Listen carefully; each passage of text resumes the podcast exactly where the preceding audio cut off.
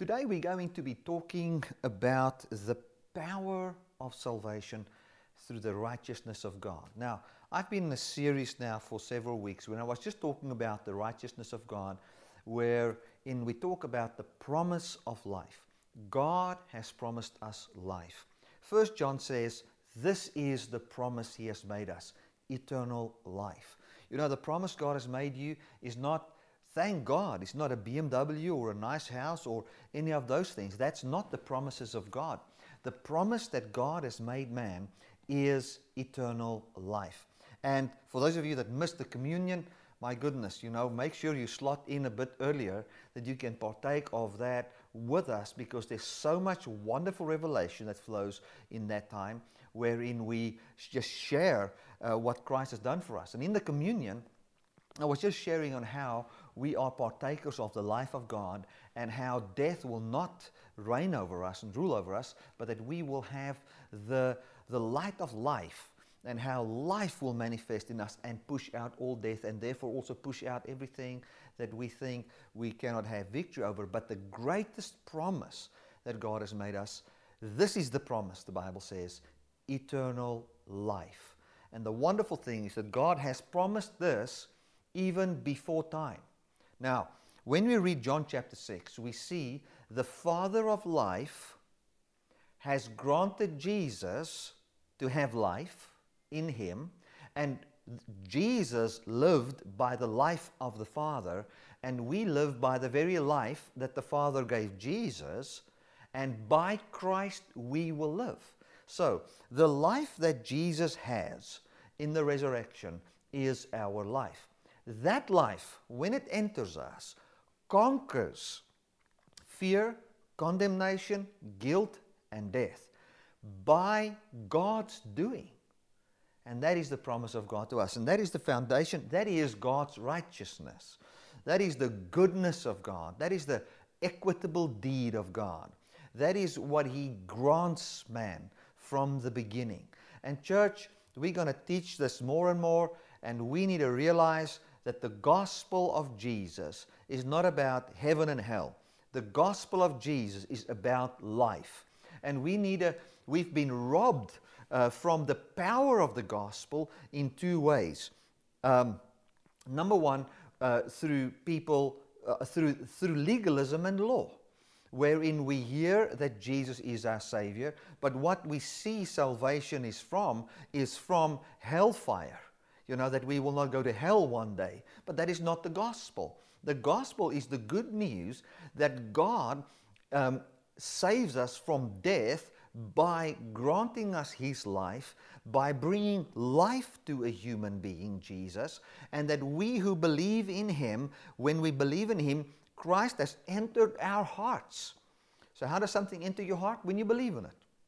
When Christ entered your heart, what happens? You find life you find this life coming to you, and now the life that gives life to God, which is the life of the Father, will now start to give you life in this world. Glory to God. That life manifests in the fruit of the Spirit. Glory to God. Now, church, if I look at um, you know what's going on in the world today, we have come to a place where where we actually the, the gospel was so powerless that we had to, um, we only used the gospel as in the power unto signs and wonders and miracles, and that was for certain gifted people. And then the power of the gospel was in that we will be saved from hell and go to heaven one day. But the power of the gospel was not seen in how God gives us life by his resurrection power, and all we do is believe. And we can expect the life of God through that. Um, now I'm going to try and explain what is in my heart, and thank you, Holy Spirit, that I will be able to explain this to people uh, today. Um, you know, when I look at grace, the message of grace, the, the gospel of grace is God's divine influence upon the heart and the acting out in the life that includes gratitude. In other words, God influencing your belief and God manifesting His life in you today.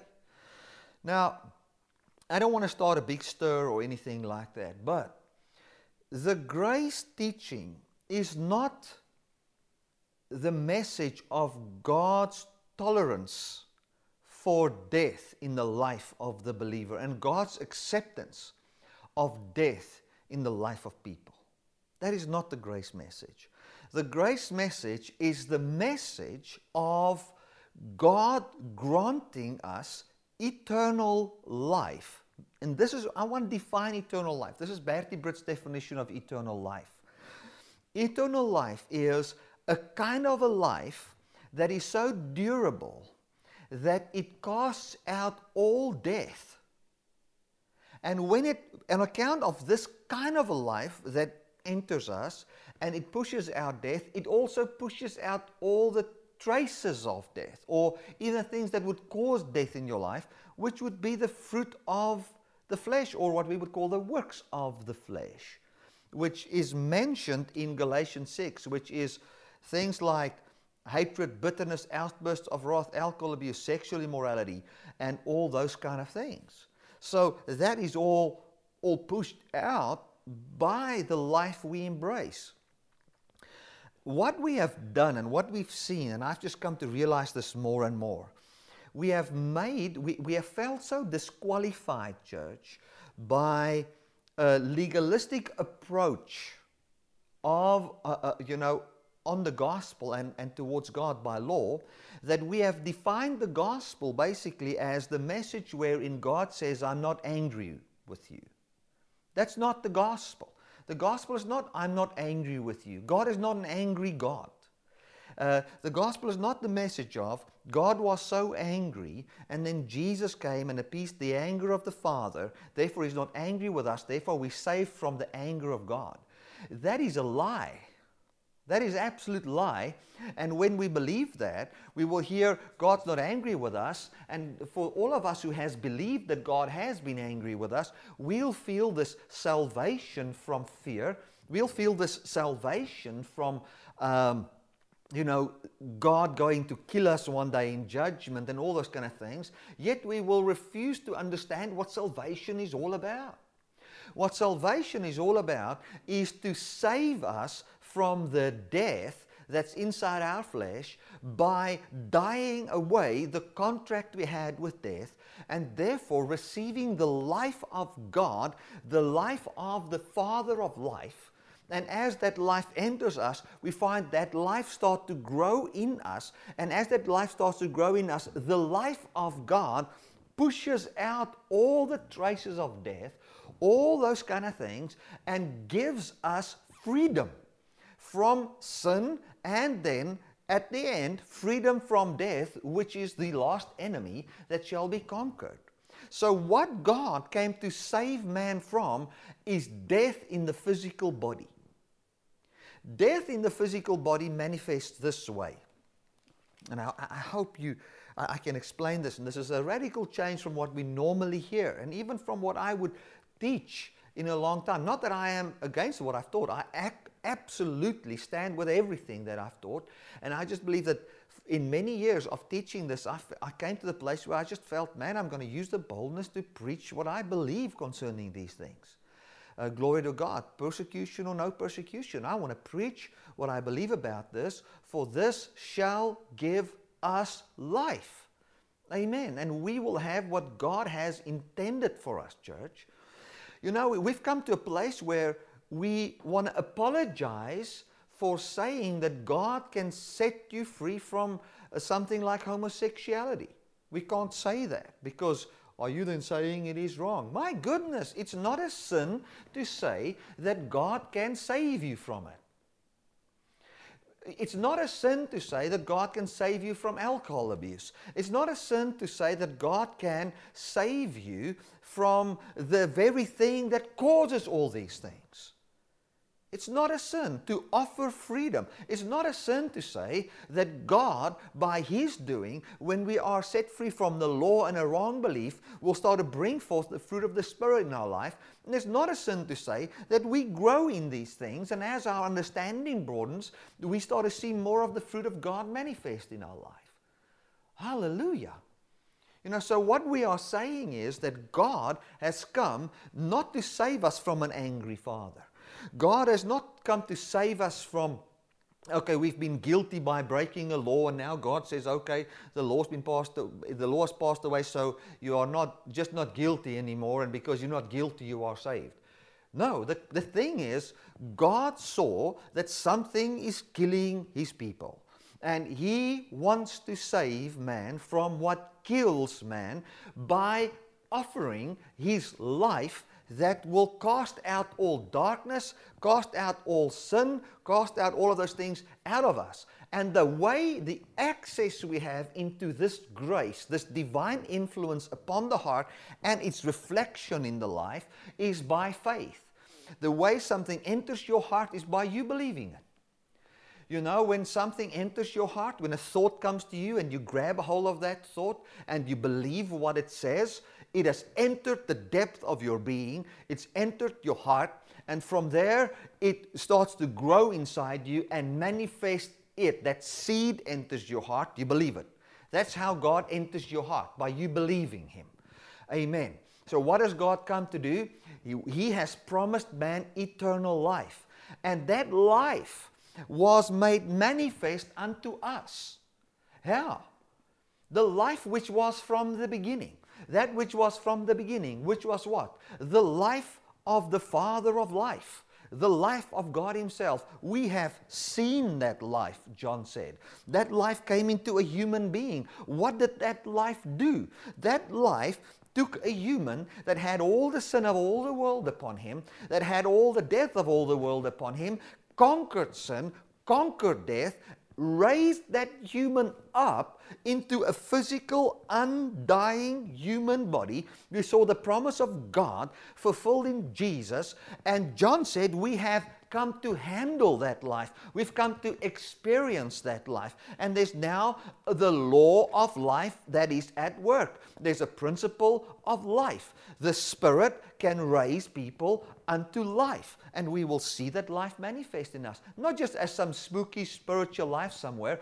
I'm talking about a life that's entered us through faith in the grace of Jesus Christ that we can see the freedom of God, the freedom from the flesh, freedom from all those things manifest inside us on account of the doing of God, wherein we don't get our hands into the mix, where we try to do things by our own works and bring forth the life of God, but where we fully rely upon the resurrection power of Christ to bring forth the life of God in us.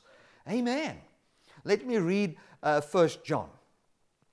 1 John, um, man, I'm not even in the passage I wanted to read, but let us just thank you, Holy Spirit. You know, you raising up life into this message and you bringing life to everybody that hears this. It says, That which was from the beginning, this is John, which we have heard, which we have seen, which are with our eyes, which we have looked upon, and our hands have handled of the word of life. For the life was manifested, and we have seen it, and bear witness, and show unto you that eternal life which was with the Father and which was manifested unto us. So, what is he talking about? He says, with the Father, the Father of life. People, let us not beat around the bush. Let's read John here. John 6. John 6 and verse 53. This is it. I want to tell you, you hang around this message, you're going to have life. Hallelujah. He says, Whosoever eats my flesh and drinks my blood has eternal life, the kind of life that will last forever and I will raise him up at the last day. It says, You'll have the life that conquers all death. For my flesh is meat indeed, my my flesh, Jesus said, will feed your body unto life, and my blood is drink indeed. What does food do? It keeps you alive. Right. So if we drink the blood of Jesus, if we eat the uh, uh, uh, flesh of Jesus, it will feed us and sustain our physical bodies and even raise us from the grave. Goes on. He that eats my flesh and drinks my blood dwells in me, and I in him. As the living Father has sent me, and I live by the Father. As the living Father. The Father that is alive and the Father of all life, God Himself, has sent me, and I live by the Father. So he that eats eats me, even he shall live by me. So there was a living Father. And this living Father made a promise from before time that we, He grants His life unto us. And that was the promise, that was the word of life. There was a word, a message, a hope. Guys, I'm you, I'm going to get you to a place where the kind of life you have in you is not the life that will cause you to have death one day. The life that I will bring to you is a kind of a life that will spring up into life everlasting. We will have this fountain of living water and this fountain of living water will gush out of us. We will preach the life, the, gospel of Jesus. We will see the fruit of the Holy Spirit manifest in us. And this will be a fountain springing up into what? Eternal immortality, undying life, wherein our bodies, wherein this body, wherein sin dwells, wherein death dwells, is. Uh, uh, uh um, resurrected, made alive by the word of life, and bring it brings forth life inside us unto the point where sin lost everything, all of its power. I'm not talking about guilt before God. I'm talking, about manifestation of life, manifesting inside us in the form of the fruit of the Spirit, ending in conquering death. Glory to God.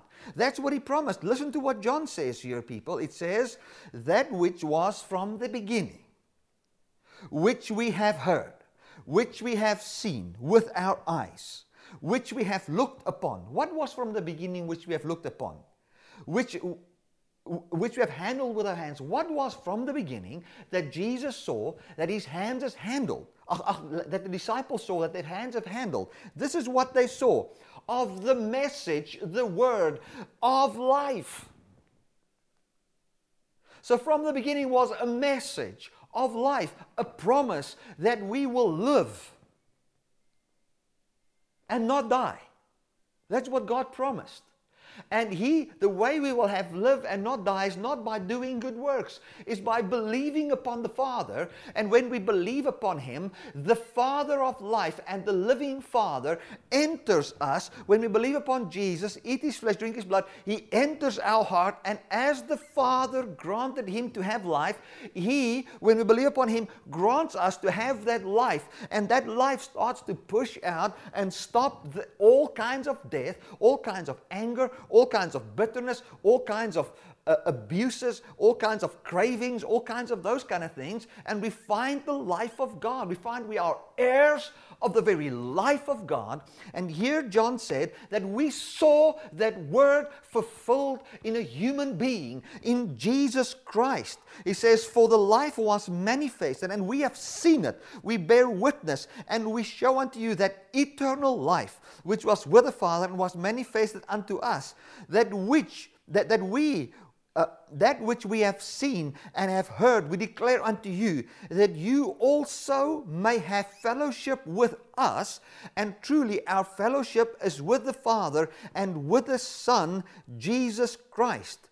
Uh, um, so, what he's saying here is, he says, Listen, guys, our fellowship is with life we have been granted life. And then he goes on and he says in verse 9, he says, If you can confess that you have that you have sinned and that Jesus has died away this for you, and you have fellowship and you walk in the light, in this revelation of this light of what we have seen and beheld, and you can believe this, what will happen? He says, He will set you free from all your unrighteousness. Meaning, this message of life will enter your heart, and from there, what will we expect? We'll expect the we will expect the righteousness of God. God is just and He will forgive us of all our sins. What that means is not that He will not be angry. What that means, church, is that He will set us free. Let me read verse 8 there. He says, If we say, we have no sin, we deceive ourselves, and the truth is not in us. If we confess our sins, He's faithful and just to forgive or to set us free from our sins and to cleanse us from all unrighteousness. So, what is He saying here? He's not saying, I'm wiping the slate clean. This has got nothing to do with the slate. It's got to do with death indwelling us. That's what it's got to do with. Now let's go to Romans 7, and I'm going to touch Romans 7 and 8, and that's how I'm going to end off. Romans 7. Listen to what Paul says here. From verse 19, he says, For the good which I do, do not, for the good, for the good that I want to do, I don't do. This is verse 19. But the evil which I don't want to do, that I do. Now, if I do that which I don't want to do, it's no more I that do it, but sin that dwells in me. So here you see Paul confesses his sin. This is how Paul confessed sin. He says, he says that if I, if I live by the law, I find that in my flesh is the inability to have eternal life. I find sin manifesting in me, and the wages of that is death. Meaning, by the law, I cannot have eternal life. That's what he's saying. He says, I find then a, a law that when I want to do good, evil is present with me. For I delight in the law of God after the inward man, but I see another law in my members, in my flesh, warring against the law of my mind and bringing me into captivity to the law of sin which is in my members. So he says, In my members is a law that says, I cannot have life by my works. Inside my flesh is death. I'm dying by my ability unless the Father of life or the living Father grants me life, I have no life. That is the confession of sin. That's what it is. Okay? Then he goes on, he says, um, O wretched man that I am, who shall deliver me from the body of this death? Who shall deliver me from the thing that the life I live don't want, the one I hate I live, who shall deliver me from the system of the more good I want to do, the less good I do? Who shall deliver me from that? He says, I thank God through Jesus Christ our Lord. So then, with the mind I myself serve the law of God, but with the flesh the law of sin and death. So he says, when my mind wants to do good, I find that my human body does not possess the ability, it doesn't have the life in it to um, to live forever and have that life. I can't have it. But God, then it says here, there is therefore no condemnation to them which are in Christ Jesus, who walk not after the flesh, but after the Spirit. So now, what does he say here? He says, guys, when we want to obey the law, we find that this body doesn't have eternal life in it, but Christ does have it. So if we we need something that can set us free from having life, um, from trying to access freedom from sin by willpower and works of the law. For the law cannot do it. The law's got the promise of life, but it can't bring it forth. But God comes and He gives life as a free gift. Now, if we are in the place where we receive the Holy Spirit, this, what will the Spirit do? It will set me free from the law of sin and death. Therefore, he goes on and he says, you know, that uh, um, in verse 2 there, for the law of the Spirit of life has sent me free from the law of sin and death. For what the law could not do, in that it was weak through the flesh, God sending his own Son in the likeness of sinful flesh, and for sin, condemned sin in the flesh. What does that mean? God condemns this power that takes us back all the time. So, what can we, we, we expect when we believe upon Jesus? My goodness, we expect the life of God. We expect freedom from all these passions, freedom from bitterness, hatred. Uh, resentment, freedom from all of that, and the life of God. And we present our members now as an instrument, as instruments unto holiness. How do we do that? By believing that we are believing that there that, God's promise of life has been granted unto us. He's raised the man from the dead. He's poured out his spirit upon all flesh. Now, as we believe that, through belief, something enters your heart. And as I believe this, this becomes the core from where my whole life is shaped and formed. And what do I find?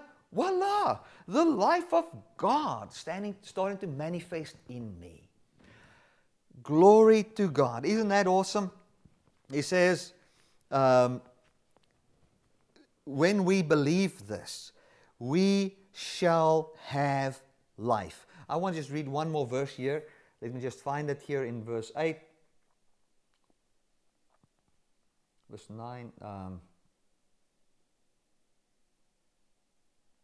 he says, But if Christ be in you, the body is dead because of sin, but the spirit is life because of righteousness.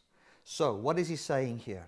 He says, if Christ is in you, what did we read in John 6? He says, if you eat me, then I, you are in me and I am in you. So when we believe this truth, what do we find? We find Christ in us and we find our thoughts and our life and everything inside who and what He is. And what, what happens then? He says, when we are in this place, He says, the Spirit is life. He says, and if Christ be in you, the body is dead because of sin.